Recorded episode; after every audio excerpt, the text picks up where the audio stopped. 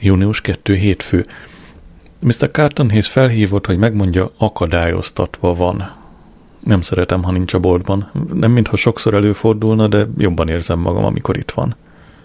Imádja a könyveket, aminek olykor a bolt látja a kárát. Valamelyik nap bejött egy középkorú nő John Lennon szemüvegben, nagy mellekkel, és meg akarta, meg akarta vásárolni a vízimalom második kiadását 150 fontért. Dr. Pierce-ként mutatkozott be. Azt mondta, búcsú ajándékot keresett a Monfort Egyetem angol tanszékének nyugdíjba vonuló vezetője számára. Mr. Carton kinyitotta az üvegvitrint, üvegvitrint, ahol az antikvár könyveket tartjuk, és levette a két kötetes kiadást a polcról. Átnyújtotta a hölgynek az első kötetet, és nézte, hogy átlapozza. Azután visszavette, és mindkét kötetet bezárta a vitrínbe. Miután dr. Pierce üres kézzel felháborodva távozott, Mr. Carton Hayes azt mondta, nem bánt vele elég finoman. Mintha egy gazdátlan kutyakölyökről beszélnénk. Nem csoda, hogy a könyvelők azt tanácsolják neki, adja el az ingatlant a Tesco-nak. Amikor elmesélte nekem, láttam, hogy szokatlan dű villan az arcán. Kitárta a karját a könyvespolcok és a könyvkupacok felé, és azt mondta, de hát hova mehetnének? Mintha hajléktalanokról beszélne. Kihasználtam Mr. Carton Hayes távollétét, felhívtam a De Montfort Egyetemet, és üzenetet hagytam Dr. Pierce-nek, a, hogy a vízimalom eladó. Zárás előtt néhány perccel jött meg a hölgy, George Eliotról beszélgettünk, örült, hogy másik rajongóra lelt. Mire észbe kaptam, már fél hét lett. Dr. Pierce megvárta, míg bezárok, és együtt sétáltunk végig a fő utcán. Én a biciklit töltem, ő esernyőt tartott a fejünk fölé. A Holiday Inn parkoló sarkánál még vagy fél óráig szóval tartott. Amikor Daisy megkérdezte, miért jöttem ilyen későn, azt feleltem, hogy leesett a lánc a biciklimről, én se tudom miért. Július 5 csütörtök. Mr. C.H., mármint Carton Hayes, visszatért. Katasztrófa riasztást kaptam SMS-ben a mobilomra, miközben a szendvicseinket ettük a bolt hátuljában. 25-en meghaltak, és 32-en megsérültek egy robbanásban a kínai Tien Shifuban, egy karaoke bárban. Döbbenetes, ugye? kérdeztem Mr. Carton Hayes-től. Valóban az, felelte sóhajtva. Karaoke Kínában, Konfucius forog a sírjában. Július 6 péntek. Telefoncsörgésre ébredtem, anyám volt az.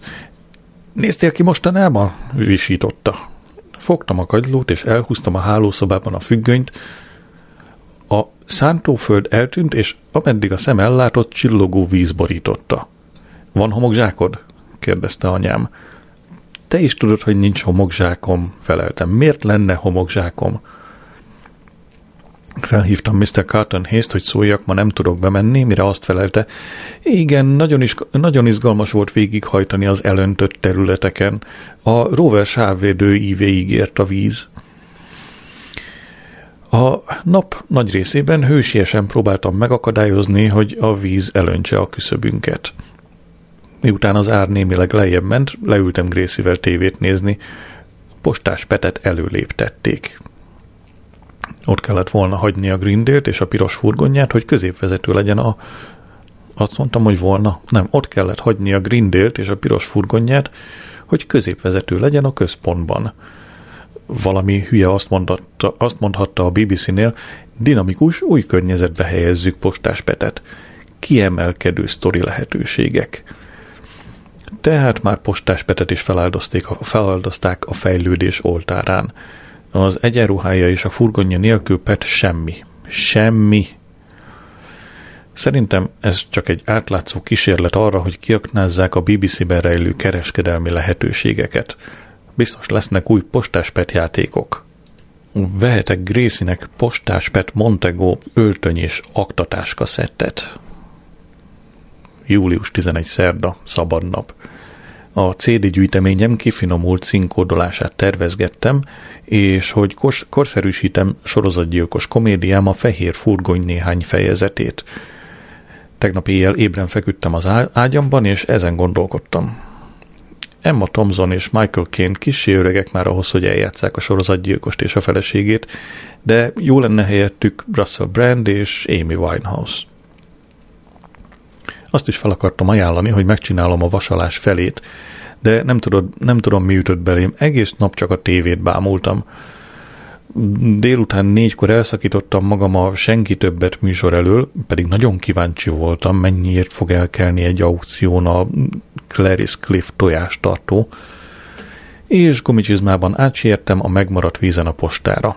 Feladtam egy születésnapi lapot a sógornőmnek, Marigoldnak, és egy csomagot Daisy helyett. Eladta az eBay-en a Louis Vuitton utazótáskáját egy Nantoni nőnek, hogy kifizessük a vízszámlát, mielőtt elzárják a vizet. A postás és a felesége, Tony és Wendy Welbeck azon veszekedett a pult mögött, hogy mennyibe kerül a bélyeg Timbuktuba. Aláírtam a ne zárják be a postánkat petíciót, és vártam. Amikor észrevették, hogy ott állok a pultnál, mindketten kedvesen rám mosolyogtak. Ki ír levelet Mangold parvából Timbuktuba? kérdeztem. Tényleg, ez, ez, na mindegy. Vendi körbenézett a postán, aztán halkan azt mondta a szája sarkából, nem mondhatom meg, adatvédelem. De ha kilép és elnéz a Gibbet Lane felé, Kimentem és megláttam Mrs. Louis Masters-t, amint járókerettel arra szól felfelé a dombra. Timbuktu. Olyan típusú nőnek tűnt, aki legfeljebb szidenembe ír valami távoli rokonnak kötésmintákról, meg hogy mekkora megpróbáltatás a banki ügyintézés egy kalkuttai telefonközponton keresztül. Miközben lemérte Daisy csomagját, Mrs. Welbeck azt mondta, két hetente egyszer írt Timbuktuba, Emellett küld karácsonyi és húsvéti lapot, július elején pedig egy születésnapi köszöntőt. A mangolt parvai posta olyan, mint egy illusztráció Gracie valamelyik könyvében. Azt leszámítva, hogy Mr. és Mrs. Welbeck nem hetedik Edward korabeli ruhákba öltözött mókusok. Bent minden négyzetcentit polcok és eladásra kínált áruk borítanak. Szerintem Welbeckék évekkel ezelőtt elvesztették uralmukat a készleteik fölött, babkonzervek állnak a bélelt borítékok mellett. A tollak és a ceruzák a kutya és macska eledellel osztoznak egy polcon. Az üdvözlőlapok összekeveredtek a cipős dobozokban. A boldog első születésnapot kártyák egy dobozban vannak a fogad szinte részvétünket lapokkal. A papírírószerpolcok mindig kísértésbe visznek, a spirálkötésű jegyzetfüzeteikkel, a szűzies fehér lapok, a fekete vonalakkal és a piros margókkal épp úgy vonzanak, mint más férfiakat a szexboltokban található felnőtt játékszerek. Még egy jegyzetfüzet? kérdezte Mrs. Welbeck. Mit csinál velük, megeszi? Mr. Mólam olyan íróféle, mondta Mr. Welbeck. Minden, amit Tony mond, kis és értően hangzik, mint a gúnyolódna. Én aztán tudnék könyvet írni az itteni munkámról, közölte Mrs. Welbeck. El se hinné, miket látunk és hallunk. Szeretem szaván fogni az olyan hencegőket, mint Mrs. Welbeck. Akkor miért nem ír könyvet? kérdeztem. Bár csak lenne rá, rá időm, sóhajtott Mrs. Welbeck. Wendy zseniális író, tódította Welbeck. A levelei híresek a családban. Egy könyv azért kicsit más nem gondolja? Erősködtem. Egy könyvnek szerkezetre, történetre, jellemábrázolásra van szüksége. Vendi központozása páratlan bizonygatta Velbek. Tökéletesen tudja, hova kell pontot tenni. Akkor pedig írnia kéne egy könyvet? Már mondtam, hogy nincs időm, felelte Mrs. Felbeck, szerintem túl ingerülten, tekintve, hogy ügyfél vagyok. Miért? Mit csinál a szabad idejében? Kíváncsiskodtam. Nyolc órát alszom. Na és a többiben? kérdeztem. Nem bírtam leállni, pedig tudtam, hogy a veszekedés, nem, a beszélgetésünk veszekedésbe fog torkolni. Főzök, takarítok, mosok, vasalok, szodokut fejtek, kertészkedek, sorolta. Én azonban tudom, hogy Mrs. Welbeck nagy szappanopera rajongó. Sokszor hallottam, amint ismerősként beszél a sorozatok szereplőiről. Na és tévét néz, tettem hozzá.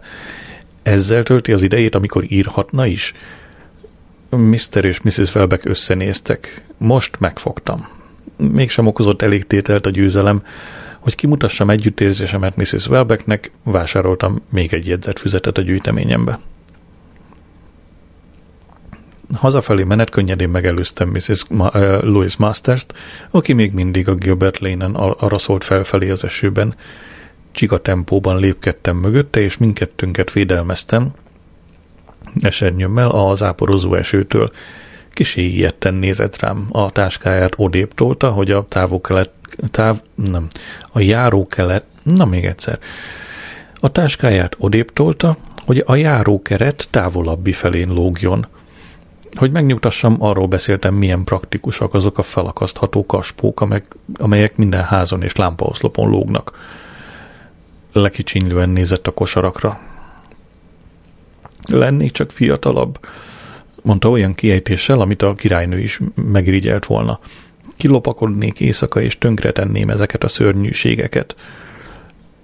Megállt, és a narancsága virágokat nézte, amelyek a amelyek a Pamper Yourself szépségszalon falán lógó zöld műanyag tartókból bújtak elő. Mik ezek? kérdeztem. Begóniák, akkantotta. Utálom őket. A növényvilág Margaret Thatcherjei. Harsányak, fenhéjázók és mindenütt ott vannak. Más szemmel néztem az öreg asszonyra. Első ránézésre Tuti Thatcher pártinak gondolnám. Miután a domtetőn elváltak útjaink, elhatároztam, hogy megtudom, miért ír rendszeresen valakinek Timbuktuba. Messze lakik innen? kérdeztem. Nem, az ott a házam. Egy impozáns, szögletes téglaházat mutatott a dom gerincén. Akkor azért nincs olyan messze, mint Timbuktu, igaz? Kérdeztem, és nevetést cilleltem. Timbuktu? Felkapta a fejét, és szürke szemét rám szegezte. Hogy jön ide Timbuktu? Apám szokta ezt mondani, ha távolságról van szó, vágtam rá. Elköszöntem, és hazasiettem. Hazaérve rákerestem Timbuktura a Google-ben. Mint kiderült, Timbuktu egy Afrika belsejében lévő ország, Francia-Szudán fővárosa, ahol a folyó találkozik a sivataggal. Az arab törzsek aranyat szállítanak délről és sót északról. Egyszer valaki úgy jellemezte, ahol a teve találkozik a kenúval. Július 12 csütörtök. Gracie szörnyű hisztit csapott ma reggel. Azt követelte, hogy a kis hableány jelmezében mehessen Noviba az egyenruha helyett. Daisyvel tanástalanul állunk lányunk dürohamai előtt. Elmagyaráztam, hogy akadályozná a mozgásban, és a pocsolyákon átvonszolt halfarok miatt nem tudná elgyalogolni az oviig. Egyébként is a kis hablányt mindenhova cipelni kell, aztán letenni egy sziklára – hal vagyok, elúszom az iskolába, visította Gracie, mikor otthagytam a feleségemet a félig öröm lány, félig hal jelmezébe öltözött lányommal. Megint zógott, de nem érdekel, akár tájfunban is biciklizni mentem volna, csak hogy ott hagyhassam azt a lármát. Mr. Cartonhays ismét távol volt. Egy fekete szemüveges fiatalember megkérdezte, van-e valamink a trópusi betegségekről elég betegesnek tűnt, úgyhogy megtartottam a két lépés távolságot. 2007-ben, figyelsz? Az orvosi könyvekhez küldtem, ahol felnyitotta Rahel Izbától, akárhogy is kellene ezt az eredetileg mondani, szóval Rahel Izbától a hirtelen lefolyású fertőzések és trópusi betegségek című könyvet, vagy 20 percen keresztül olvasott mind angodalmasabban, aztán vásárlás nélkül kisietett az üzletből. Miután elment, a biztonság kedvéért körbefújtam a boltot fertőtlenítő sprével. Nem engedhetem meg magamnak, hogy ágy, ágynak essek. Július 14 szombat. Nigel hívott munka közben, hogy elújságolja, összejött egy másik vak férfival. A hülyeségnek nincs határa. Sokkal jobban örülnék, ha Nigel egy látópasiba esne bele. Így viszont Nigel és új partnere Lance Lovett együtt ügyetlenkednek, együtt mennek neki a bútoroknak, együtt öntik ki italukat, együtt sétálnak az autók elé. Megmondtam Nigelnek, hogy csak a bajt keresi. Itt van Graham, hogy segítsen, felelte. Graham csak egy kutya Nigel, ráadásul az utolsókat rúgja. Nem tisztességes elvárni tőle, hogy két vakról gondoskodjon, ez extra munka neki. Te csak ne sajnáld Grahamet, mondta Nigel keserűen. Mostanában lusta disznó. Tegnap kértem, hogy hozzon egy tiszta törölközőt, de meg sem mozdult a kosarában. Július 15 vasárnap. Nigel hívott hisztérikusan. Graham halott. Az állatorvos szerint legalább 12 órája. Fel sem tűnt, hogy szegény kutya nem lélegzik? kérdeztem gúnyosan. Azt hittem, a vakoknak kifinomult hallásuk van. Összekever Supermannel, felelte Nigel zokogva. Mindegy, mól. Azt akarom, hogy gyere át, és temesd el Grahamet a hátsó kertben. Miért pont én? kérdeztem később Dézitől. Miért mindig engem kérnek meg az emberek, hogy temessem el a kutyájukat? Miért hány kutyát temettél már el? Kettőt, mondtam. Bird Baxter kutyáját, Sabert és a saját régi kutyánkat. És őt hogy hívták? A kutya. Nem volt neve, magyaráztam. Két kutya? Hány év alatt? Majdnem húsz. Akkor nem beszélhetünk temetés sorozatról. Este tíz óra senki sem fogta pártomat kutyatemetés kérdésben. Anyám érzéktelenséggel vádolt. Összetörött két vakember szívét. Megemlítettem, hogy Nigel és Lance kajak túrára készülnek a norvég fjordok között, úgyhogy biztosan képesek lyukat egy Golden Labradornak. Apám ráütött a karomra a tolókocsiából. Én szívesen ásnék egy lyukat, ha Isten nem sújt sztrókkal. Nem Isten volt George, mondta anyám csücsörítve, hanem a töpörtyű és a napi 40 cigi. Hazérve felhívtam Nigelt, és megkérdeztem, van-e ásója. Akkor se volt ásóm, amikor láttam, minek lenne most, válaszolta.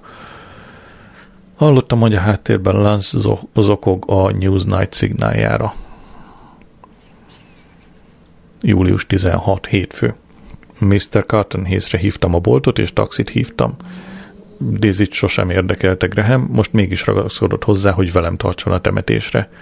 Sosem mozdulunk ki együtt, érvelt. Mióta számít egy kutyatemetése kimozdulásnak? Lesz ott pár aranyos meleg, úgyhogy biztos szórakoztató lesz, felelte. Tetőtől talpig feketében volt, és még a körmeire is Chanel Noir kent. Megmutattam, hogy hiába való gesztus a gyászruha, hiszen Nigel és Lance, a közvetlen hozzatartozók együtt is csak 2%-os látással rendelkeznek.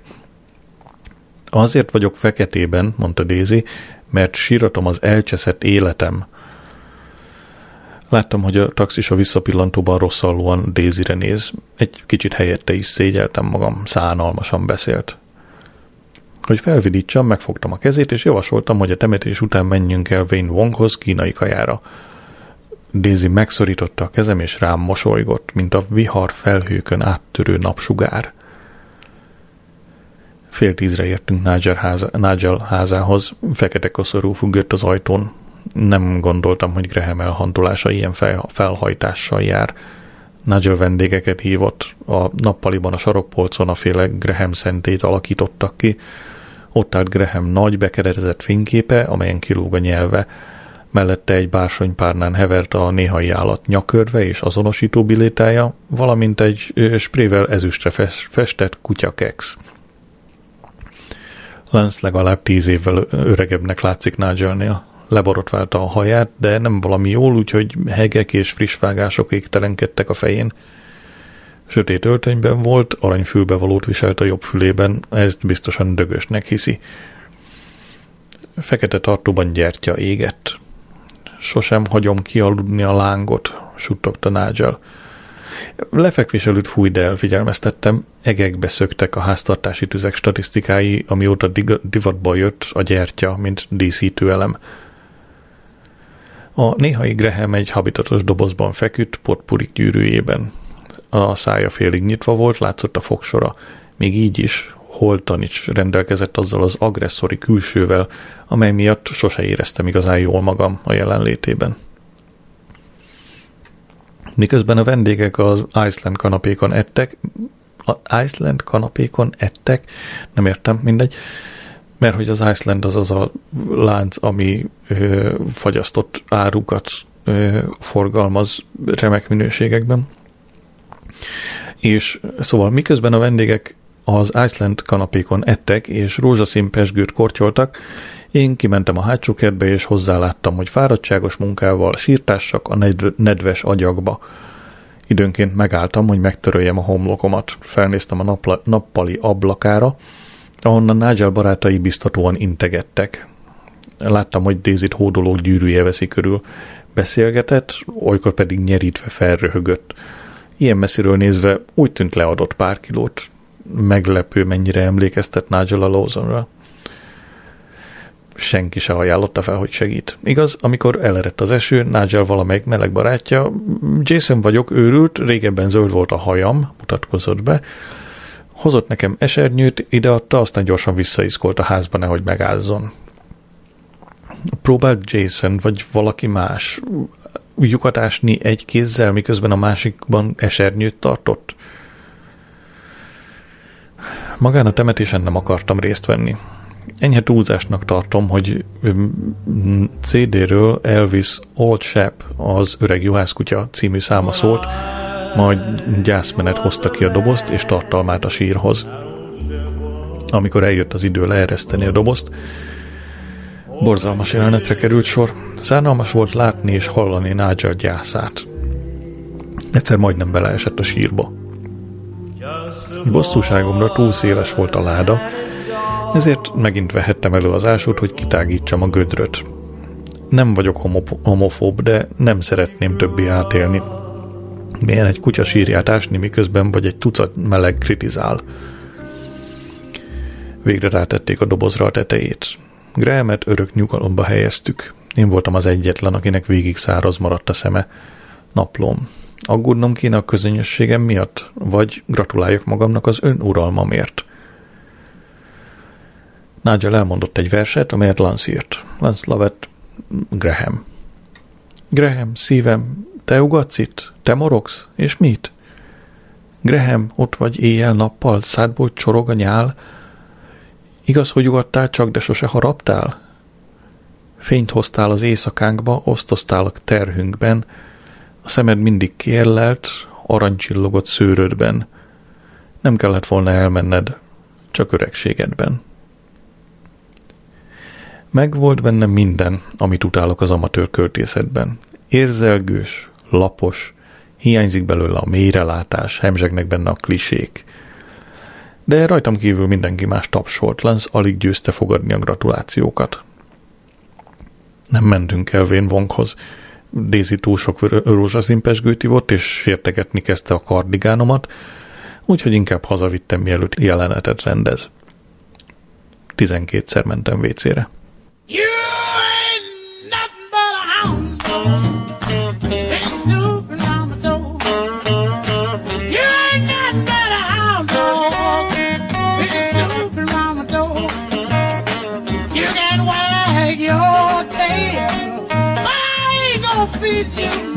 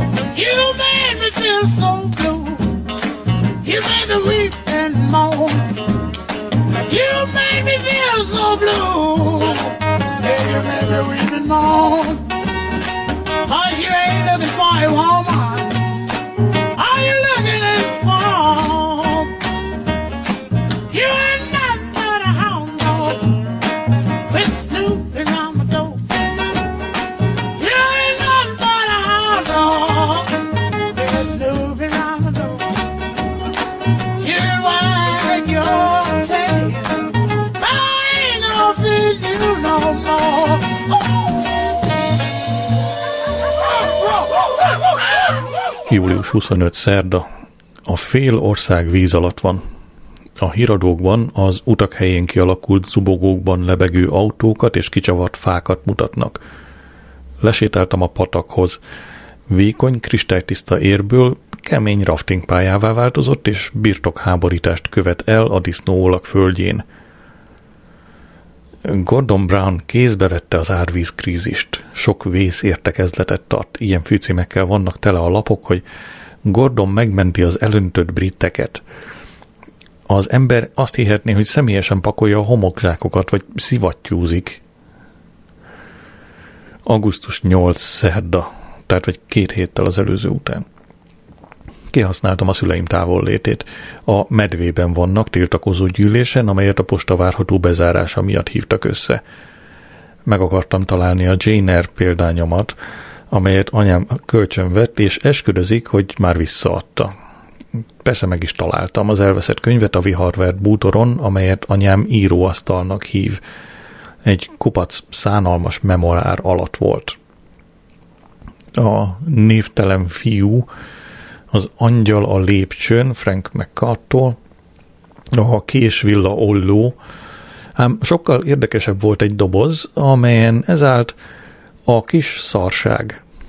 Felemeltem a tetejét, pár oldalas kézirat volt benne, állva elolvastam. Anyám gyermekkoráról szólt a Norfolki krumpli földeken. Ez a kézirat hazugságok szövete, vagy inkább hazugságok daróc vászna. A szövet túlságosan finom metafora egy ekkora csalásra. A kis szarság, írta Pauline Moll. Norfolk megyében születtem a Hóz falu környéki krumpliföldeken. Metsző keleti szél futta anyám combjait, miközben utat törtem magamnak egy szegénységgel és fájdalommal teli életbe. Apám fekete hajú, csapzott szakállú, brutális óriás volt. A falusi iskolában tanult írni-olvasni, és zseniális diáknak bizonyult. A tanára Mr. Chipper biztatta, hogy jelentkezzen Cambridge-be. Sajnos azonban öt percet késett a vizsgáról, mert mezitláb gyalogolt odáig a falujából. Elutasították. Hazafelé jövet apám elásta minden könyvét, és megfogadta, hogy soha többé nem olvas. Anyám Norfolk egyik legszebb lánya volt, nemesi vér csörkedezett az ereiben. Apámmal a királyi család rókavadászata közben találkozott. Anyám leesett a lóról, miközben egy krumpliföldön vágtatott keresztül, apám a segítségére sietett. Viszonyuk nagy botrányt kavart. Anyám Lady Clarissa Cavendish Strong feleségül ment apámhoz, így lett Mrs. Sudgeon. Sose hallottam, hogy apám a nevén szólítaná. Mindig csak azt mondta neki, te. Alig fél órával azután, hogy életet adott nekem az anyám, apám már, már talpra is rángatta, és ragaszkodott hozzá, hogy folytassa a krumpliszedést a fekete földből. Engem krumplizsákba bugyoláltak, és bedugtak anyám régi katonakabátjába. Anyám szürkületig robotolt, azután addig nem ülhetett le, míg vacsorát nem főzött apámnak, és ki nem pucolta a recet. Mikor apám először meglátott, így szólt hozzám, mi a francot kezdjek egy jányjal? Én egy erőskarú srácot akartam, aki felhányja a pityókás zsákokat a szekérre. Tegyed ki amada a gátra, hadd legyen a varjaké. Szerencsére apám leitta magát fehér répaborral, így reggelre már elfelejtette, mit parancsolt. Nem vett tudomást a születésemről, és mindig csak úgy emlegetett, szarság szemen szedett hazugság, láttam anyám születési kivonatát. Burham Marketben született, a falusi kórházban, és a Pauline Hilda Sudgeon nevet kapta. Az apja szerény ember, aki sosem emelte fel a hangját. Az anyja nem volt szép. A családi történet szerint Sajun nagymama arca megijesztett egy lovat a vásáron, ezért megkérték, hogy távozzon. Augusztus 9 csütörtök. Amikor hazajöttem a munkából, Daisy nagy... Néz, néz, mikor hazajöttem a munkából, nem vágom ki, de hogy is. Mikor hazajöttem a munkából, Dézit nagy izgalomban találtam, csillogó szem, kipirult arc, sötét rúzsal frissen kikent száj és erős illat, amelyet eh, Sarah Jessica Parker féle Lovely-nak és a Jim Beamnek köszönhető. Épp, hogy betettem a kulcsom az árba, a feleségem feltépte az ajtót. Talált ki, mi van ki... Ez már második. Azért se. Talált ki, ki van a szomszédban. Semmit nem feleltem, de először, először arra gondoltam, tán drága William fiam tért vissza Nigériából, ahol az anyjával és annak új férjével él. Sose beszélek Williamről, túlságosan fájdalmas a téma. Csak, csak nem Glenn Afganisztánból kérdeztem. Daisy a fejét rázta, ettől kiesett néhány csat az Amy Whitehouse stílusú mékas frizurából. Az öcséd, mondta. Levettem a nadrágomról a csipeszt, és az előszoba asztalra tettem. Félöcsém, pontosítottam, csak az apám vérét örökölte. Igen, Brett Moll. Ó, Hédi, bámulatos. Ki hinni, hogy rokonok vagytok, lelkendezett. Nem is mondtad, hogy Oxfordba járt. Megkérdeztem, hol van Gracie. A szomszédban, Brett bácsikájával felelte Daisy. Csodálatosan bánik a gyerekekkel. Mi hozta ide? Az anyja, nem tudom a nevét. Bocsáska, feleltem. Más néven Dorin Slater. Szóval meghalt. Tegnap halt meg. Brett személyesen akarta megmondani apádnak szemtől szembe. Annyira tapintatos. Bocsáska halott? Kiáltottam döbbenten. Miben halt meg? Anorexiában? Motorbalesetben, mondta Daisy. Mit keresett egy motoron? kérdeztem. Brett szerint rossz társaságba került.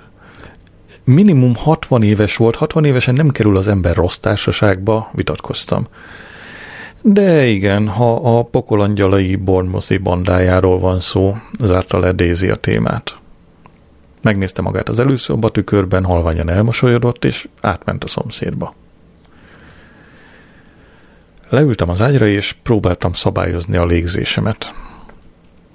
Akárhányszor Brett Moore-ra gondolok, elfog az önbizalomhiány. Emlékszem arra a szörnyű napra Skegnessben, amikor apám megmondta anyámnak, hogy viszonya volt Dorin Slaterrel, aki most szülte meg Brettet. Magasabb, sármosabb és tanultabb, mint én, kiváló sportember, aki rejtélyes dolgokat csinál valami fedezeti alappal, bármi is legyen az, Londonban, Tokióban és New Yorkban, és ettől írtó gazdag lett.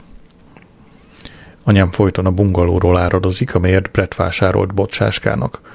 Állítólag Dorinnek csak meg kellett nyomni a pár gombot, és minden szobájában felgyulladt a villany, bezárultak a függönyök, és zene szólt. Anyám ilyenkor mindig felsóhajtott, bár csak... Sosem fejezte be a mondatot, de tudom, arra vágyott, bár csak én is vennék neki valami hasonló házat.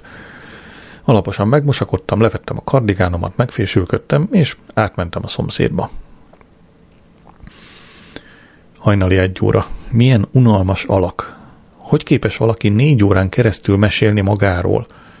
A nőket hibáztatom. Valahányszor úgy, úgy, tűnt, Brett végre kifogy a témából, anyám vagy Dézi kérdezett valamit a lenyűgöző életéről, mire az öcsém csak félig az, újra kezdte, bla bla bla hogyan mossa, mossa meg és törli szárazra automatikusan a fenekét a tokiói lakásában a WC. Milyen csodálatos kilátást nyílik a New Yorki apartmanjából a Central Parkra. Mennyire szereti a folyón ringatózó hajókat nézni a Temzeparti lakásának teraszáról. Állítólag ismeri az összes londoni szakácsot. Folyamatosan Gordonról, Markóról és Jamie-ről beszél. Sőt, azt is mondta, hogy fel volt, igen, fel volt írva a neve a Tracy Emin sátrában. Azt fogalmam sincs, hogy micsoda. Megnézem a lábjegyzetet, azt mondja Tracy Emin, brit képzőművész, 1995-ös mindenki, akivel 1963 és 1995 között együtt töltöttem az Éjszakát című alkotása, egy sátor volt, melynek falára felírta szó szerint mindenki nevét, összesen 102 nevet, akivel addigi életében együtt töltötte az éjszakát, nem feltétlenül szexuális értelemben. A sátor 2004-ben egy tűzben megsemmisült. Eddig a lábjegyzet. Talán az első, amit érdemes volt elolvasni. Szóval ezen a, ebben a sátorban volt a falon uh, Brett Moll neve. De folytassuk. Soha nem láttam még az övéhez hasonló fehér fogat. Ijesztően fehér, világítani lehetne vele a sötétben. Azt hiszem a hozzá hasonlókat szokták jóképűnek mondani, amilyen üres fejű George Clooney módon a ölt, az öltönyét valami nagyon ritka, kizárólag egy cibeti, cibeti, nem az egy másik nagyon ritka dolog. Kizárólag egy tibeti hegy északi oldalán élő nemesített kecskefaj hasi szőréből készítették. Megkérdeztem féltestvéremet, hogy ha, rendelke, hogyha egyszer rendelkezik a legmodernebb kommunikációs eszközökkel, miért nem keresett meg minket az elmúlt két évben? Nem gondolt rá, hogy apámnak milyen fájdalmat okoz a nem dörődömsége?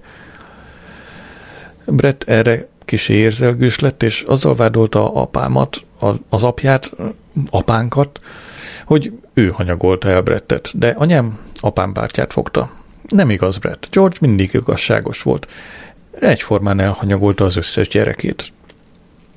Láttam, hogy kezdenek elmérgesedni a dolgok, így a családunk viharos vizeiről az ingatlan árak biztonságosabb öblei felé kormányoztam a beszélgetést.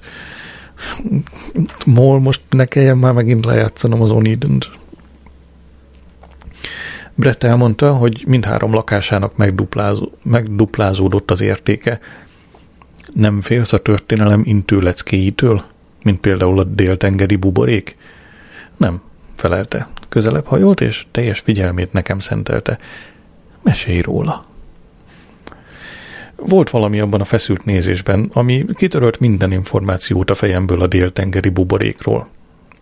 Valami túlpumpált részvényekről volt szó, meg valami 18. századi üzleti csődről. A kínosan hosszú csönd után, miközben mindenki rám várt, hogy további részletekkel szolgáljak, Brett azt mondta – 1711-ben alapított vállalat, a részvények ára 100 font, 1720-ban elérte a csúcsát, mindegyik részvény 1000 fontot ért, a buborék 1720 szeptemberében bukkant ki, a részvények értéke visszaesett 100 fontra. A fő árucik afrikai rabszolgák voltak, az ügy nagy vesztesei Sir Isaac Newton és Jonathan Swift, a Gulliver utazásainak szerzője. Tudom, ki írta a Gulliver utazásait, könyvkereskedő vagyok. Ez az, a múltban élsz és dolgozol, Adrian. Egész nap régi könyvekkel veszed könyvbe, köz, körbe magad, és Daisy meséli, hogy középkorú színjár, nem, középkori színjátékot írsz. Ébredj fel, ideje lenne sok pénzt keresned. Nagyon is szeretünk vidéken élni, nem vagyunk materialisták.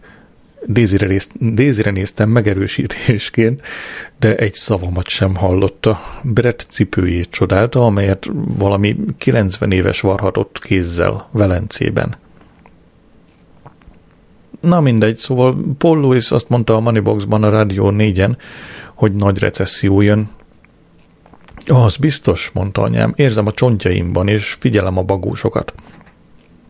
Amikor az emberek a füstszűrőig végig szívják a cigiüket, tudod, hogy az ország anyagi gondban van. Ezért halmozok fel rist, tésztát és gyertyát.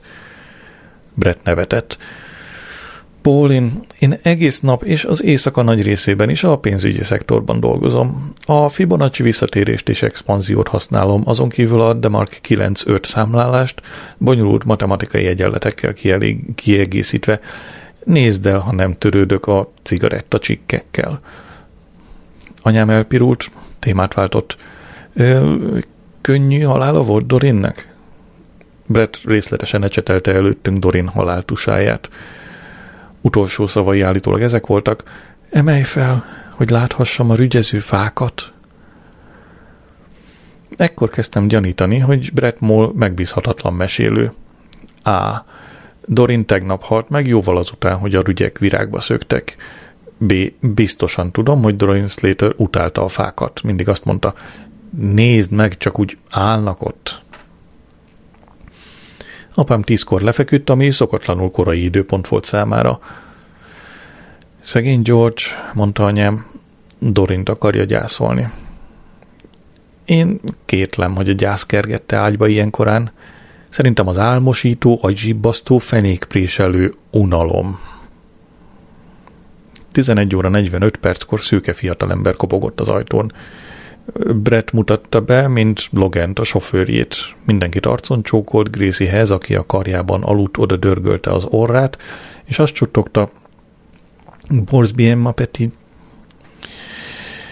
Azután bemászott a kocsi a hátsó ülésére, és elhajtott. Bocsáska temetése jövő héten lesz. Miután hazaértünk, és ágyba dugtuk Gracie-t, Daisy azt mondta, Brett meghívott minket, hogy maradjunk nála Bournemouthban a temetés után. Inkább nem, feleltem. Alig, hanem ő Anglia legunalmasabb embere. Unalmas, szerintem írtó érdekes, olyan vicceseket mondott Guy Ritchie-ről és Madonnáról. Nem ismerek a feleségemre. Augusztus 10 péntek. Dézinek vagy egy, tucatszor, egy tucatszor sikerült szóba hozni a Brett nevét, mielőtt munkába indultam. Miközben a csipeszeket tettem fel a nadrágomra, hallottam, hogy a nejem anyámmal telefonál, és azon spekulálnak, vajon Brett melege vagy sem. Semmit sem mondott feleségről vagy barátnőről, érvelt Daisy. Ráadásul hihetetlenül jól fésült. Augusztus 13. hétfő. Elmentem Nigelhez, és megkérdeztem, kölcsön, egy, kölcsön adja-e az autóját. Nemet mondott. Arra hivatkozott, hogy mikor legutóbb kölcsön vettem, üres tankkal vittem vissza. Most mi bajod? kérdeztem. Úgy sem tudsz vezetni, vak vagy, akár csak az élettársad, Lance. Na és ha mégsem velem, na és ha mégse vele élem le az életem, vitatkozott Nigel. Bármikor be, beleszerethetek valakibe, aki lát és van jogosítványa, akkor ne mutasd be mindenkinek lance úgy, mint az élettársam. Igazad van, kezd túlságosan önelégült lenni, elengedi magát, már csak két naponta borotválkozik. Miután megígértem, hogy teletankkal viszem vissza a kocsit, Nagyja kelletlenül megengedte, hogy elvigyem az autót pár napra. Kifelé menet elmentem Lenz mellett a konyhában. A mosogatónál, állt, inkben, nyakkendőben, focista rövidnadrágban és öreg bácsis papucsban. Kevesebbet iszom, így ma már csak tízszer mentem ki.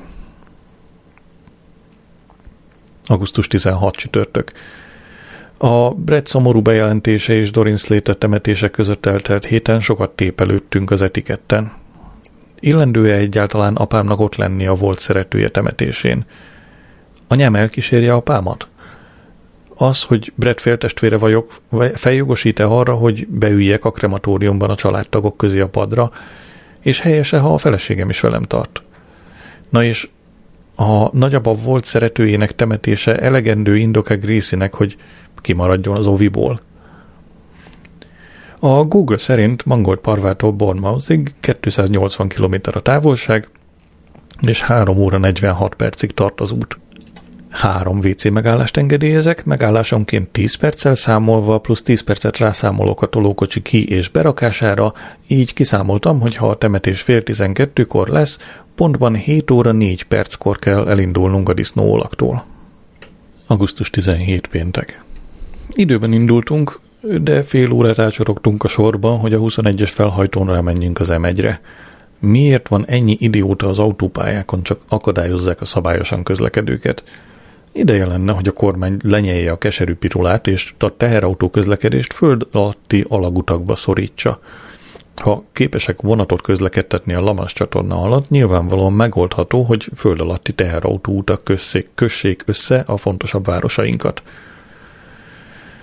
Hogy spóroljunk, saját szendvicseket ettünk az úton. Szerintem rettenetesen önző volt apámtól, hogy ragaszkodott a kamemberes szendvicshez.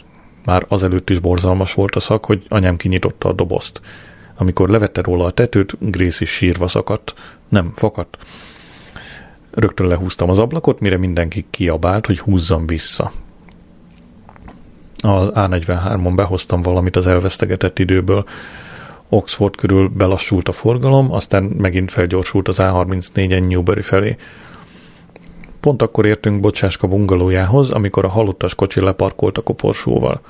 A kocsi bejárón egy csomó motor parkolt, és fekete bőrbe öltözött emberek beszélgettek halk csoportokban.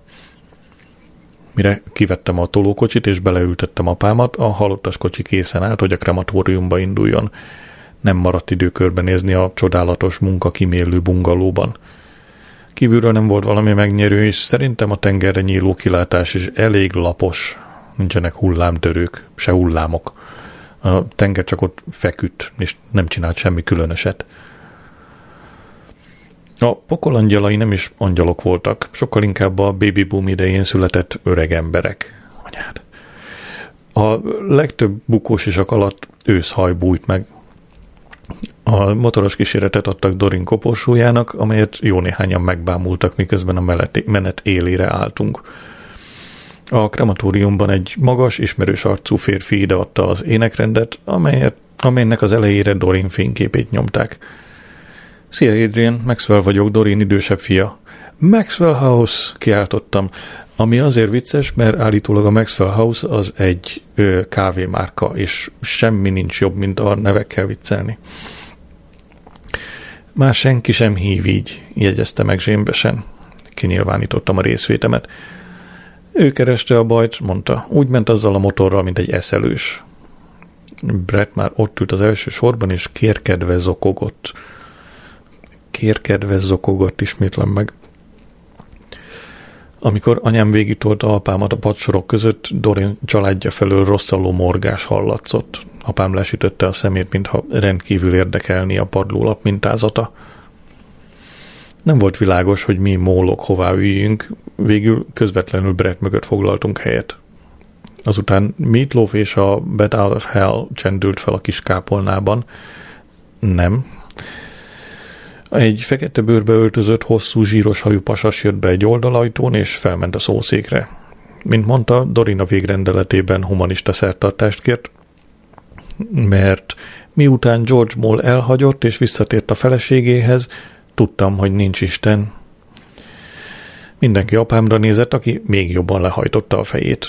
Anyám viszont kihívon nézett a többiekre, és halkan azt mormogta, mert nem volt teljesen hülye. A humanista, aki Iriknek nevezte magát, különböző embereket szólított, hogy mondjanak néhány szót. Maxwell House, Bocsáska első törvénytelen fia, azt mondta, hogy bár anyja depresszióba esett, miután George Moll elhagyta, később nagy boldogságra és jó társaságra találta a Bournemouthi motorosok között. Utolsó pasia, Yeovil Tony, hangja elcsuklott, amikor elmondta az egybegyűlteknek, hogy megkérte Dorin kezét, de ő azt felelte, nem, még mindig reménykedek, hogy George Moll egy nap visszatér hozzám. Könytől csillogó szemmel tette hozzá Tony, gyönyörű nő volt. Azután Robbie Williams elénekelte az Angels-t, nem. Majd Brette elmondta, hogy anyjának nehéz élete volt. Az anorexiája sok nyomorúságot okozott neki, gonosz emberek csúfolták és bocsáskának hívták. Tény is való, hogy az apám George Moll összetörte anyám szívét, de azt hiszem, sikerült az utolsó éveit boldogabbá varázsolnom. A 60. születésnapjára importáltam neki egy Harley davidson és anyám Bournemouthi jól, nem, és anyám Bournemouth jól ismert figurájává vált. Ezután a többi gyászolóval együtt visszamentünk a bungalóba. Az étel leginkább zöldséghegyekből állt, apám pedig morgott, fogalmam sincs, mik ezek. Látsz valahol egy kis sonkát, vagy karajos pitét?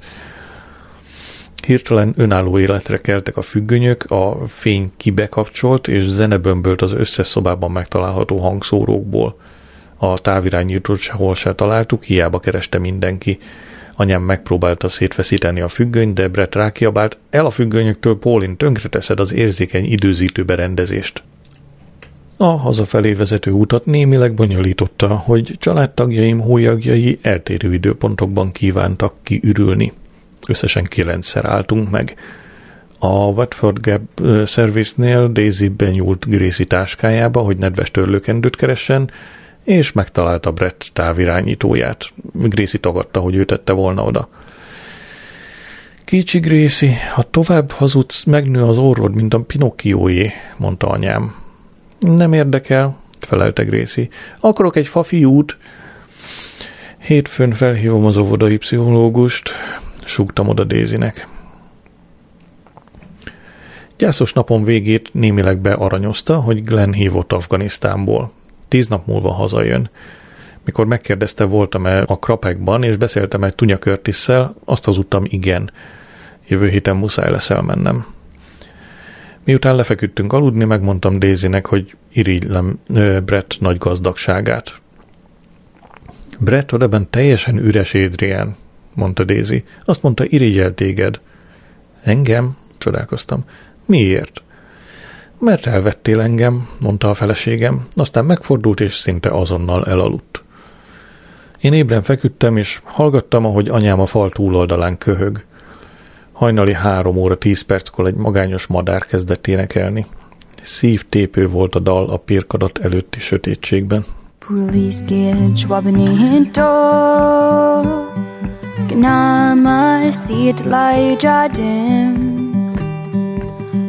bedausen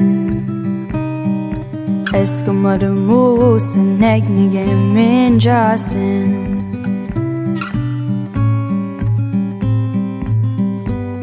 Poliski et schwabeni hinto Ola bin again, middege Del bedausen Eskimo'dan olsam neknege seyasin Budalizgiec Lajjasi Don was the deck born ik baik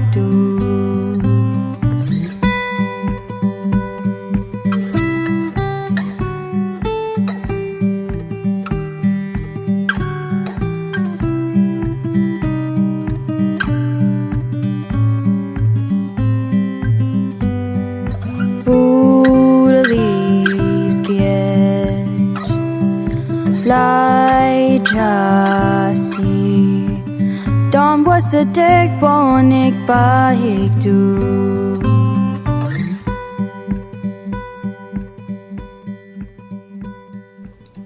Augusztus 19 vasárnap.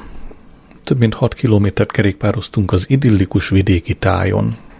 Én húztam Gracie pótkocsiját. A mezőkön, amelyeket elhagytunk, a munkások épp a kukoricából varázsoltak bálákat. Baby on the Vault-ba tartottunk Daisy apjához, hogy átadjuk neki az egy tucat ropogós fehér zsebkendőt, amelyet vasár, nem, amelyet születésnapjára kért. Hónapok óta nem láttam, meglepett, hogy, hogy megöregedett hirtelen. Rosszul viselte a orgobit ital csődjét. Daisy figyelmeztette, hogy ne ölje az utolsó penniét a céklapréselőgépbe, de ő fellengzősen reagált, mintha mindig, mint mindig, és nem hallgatott az önkormányzatra mi ezt most úgy, úgy nem értem, ahogy van. Megpróbálom még egyszer, hát ha te jobban érted. Rosszul viselte az orgobit italcsődjét. Eddig értem, orgobit, valami izé, mm, természetes cékla alapú ital. Dézi figyelmeztette, hogy ne ölje az utolsó pennieit a céklapréselő gépbe, de ő fellengzősen reagált, mint mindig, és nem hallgatott az önkormányzatra. Vagy a tanácsra. Na mindegy. Amikor elment a Sárkány Barlang című műsorba, és ez a Dragon's Den, nem tudom, hogy ott hogy ismeritek, és 250 ezer fontot kért az üzlet 10%-áért cserébe, sárkányék közölték vele, hogy csökkentse a veszteségét, és cuk, húzza le a cégla levét a WC-n. De az apósom övöltve közölte velük, hogy rövidlátó bolondok, és egy nap még ott látják a nevét a száz leggazdagabb brit listáján. Az epizódot sose adták le. A zsűri tagja Duncan Bentine túlságosan kivetkőzött magából. Michael Flowers a dolgozó szobájában telefonált. Szentimentális beszélgetésbe merült volt nejével Nettával. Egy pohár cék Lali állt a könyökénél. Olyan volt a szája, mintha kárminvörös rús használna, igen aggasztó látvány. A cékla egyik nagy hátrány, hogy beszínezi az ajkakat, meg minden, minden mást, amihez hozzáér. Gracie nem volt hajlandó Michael ölébe ülni, és azt mondta, nagyapa olyan, mint egy szakállas nő. Apósom házat túl nagy és túl sötét ahhoz, hogy kényelmes legyen, ugyanis kizárólag energiatakarékos égőt használ. Emellett nem hisz a központi fűtésben, mert szerinte megfosztja az, anya, anya, mert szerinte megfosztja az anyaföldet az értékes forrásaitól. Így hát a konyhában ültünk le a fatüzelésű tűzhely körül, néztük az esőt, és vártuk, hogy Flowers befejezze a telefonálást, majd csatlakozzon hozzánk a születésnapi teára. Daisy sütött neki egy tortát, és megengedte Gracie-nek, hogy ráírja, 62 éves vagy, 62, és még mindig ló, lófarokban hordja a haját. Úgy tettem, mintha érdekelne a megmaradt orgobit készlete. Kivitt a garázsba megmutatni a hordókat. Már csak abban reménykedhetek, mondta, hogy egy gyújtogató felgyújtja a garázsomat. Felhúzta egy izzilált összemöldökét, és jelentőség teljesen rám nézett. Megkérdeztem körötte biztosítást. Hülyének nézel? Fortyant fel, Flowers. Persze. Szabad ebben az őrült világban bármihez is kezdeni biztosítás nélkül? Talán a biztosító társaságok nem tartják a markukat mindannyi, markukban mindannyiunk tökét? Mégis amikor bejelentettem, hogy ellopták a kamerámat, nem voltak hajlandók fizetni. Azért, mert sosem volt kamerád, és nem is tudtad a Zürich biztosítónak bemutatni a Köriz elektronikai áruház számláját, mint bizonyítékot. Product placement.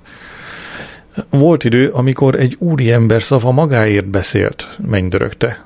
De hazudtál, ellenkeztem. Csak hogy ők ezt nem tudhatták, mondta összeszorított fogakkal. Elképesztő pasas. Miután visszamentünk a házba, megkérdezte, sikerült-e elrendeznem az adóügyeimet. Mondtam, hogy megint írtam Gordon Brownnak, és bármikor megérkezhet a válasza. Remélem nem említetted, hogy én vagyok az apósod. Még inkább elment a kedvem, amikor megérkezett Daisy Huga, Marigold, a férjével, Ace Combine Hendersonnal. Nem tudok túllépni azon, hogy valaha jegyben jártam Marigolddal, épp hogy megúsztam. A Henderson házaspár egyike se szereti a gyerekeket, szabadidejüket a Star Trek rajongói klub aktív tagjaiként töltik. Mindketten folyékonyan beszélnek klingonul, és gyakran váltanak át rá, ha valami vicceset mondanak egymásnak, ami szerintem rendkívül modortalan dolog. A vacsora unalmas, nem, siralmas volt. Már csak három éved van a nyugdíjig, mondtam. Flowers gúnyosan felnevetett, ha megérem. A haldokolsz, apu? kérdezte Daisy ilyetten. Mindannyian haldoklunk, Daisy, felelte Flowers. Senki sem halhatatlan. Hamar meghalsz? kérdezte Gracie. Flowers kinézett az ablakon, és azt mondta, ki tudja. Te után Gracie egy személyes high school, high school musical szórakoztatta az egybegyűlteket ijesztően tökéletes amerikai akcentussal énekelt egy, egy rózsaszín műanyag mikrofonba, amely felerősítette a hangját. Ha bármelyikünknek lankadt a figyelme ránk, kiáltott, engem néz, engem néz, Ahogyan Gracie a nappali nagy ablakfülkéjében bohóckodott, és két jelenet között behúzta a poros függönyt, irigyeltem a gyerek önbizalmát. Emlékszem, én mindig megszöktem a családi bulikról, ahol a szüleim azt akarták, hogy mondjam el a verseimet. Hazafelé menet megmondtam Dézinek, hogy a jövőben látogassa egyedül az apját. Ez nem igazság, ellenkezett. Nekem az életem minden napján meg kell birkóznom a szüleiddel. Aznap este némán feküdtünk be kihűlt hitvesi ágyunkba, és elfordultunk egymástól.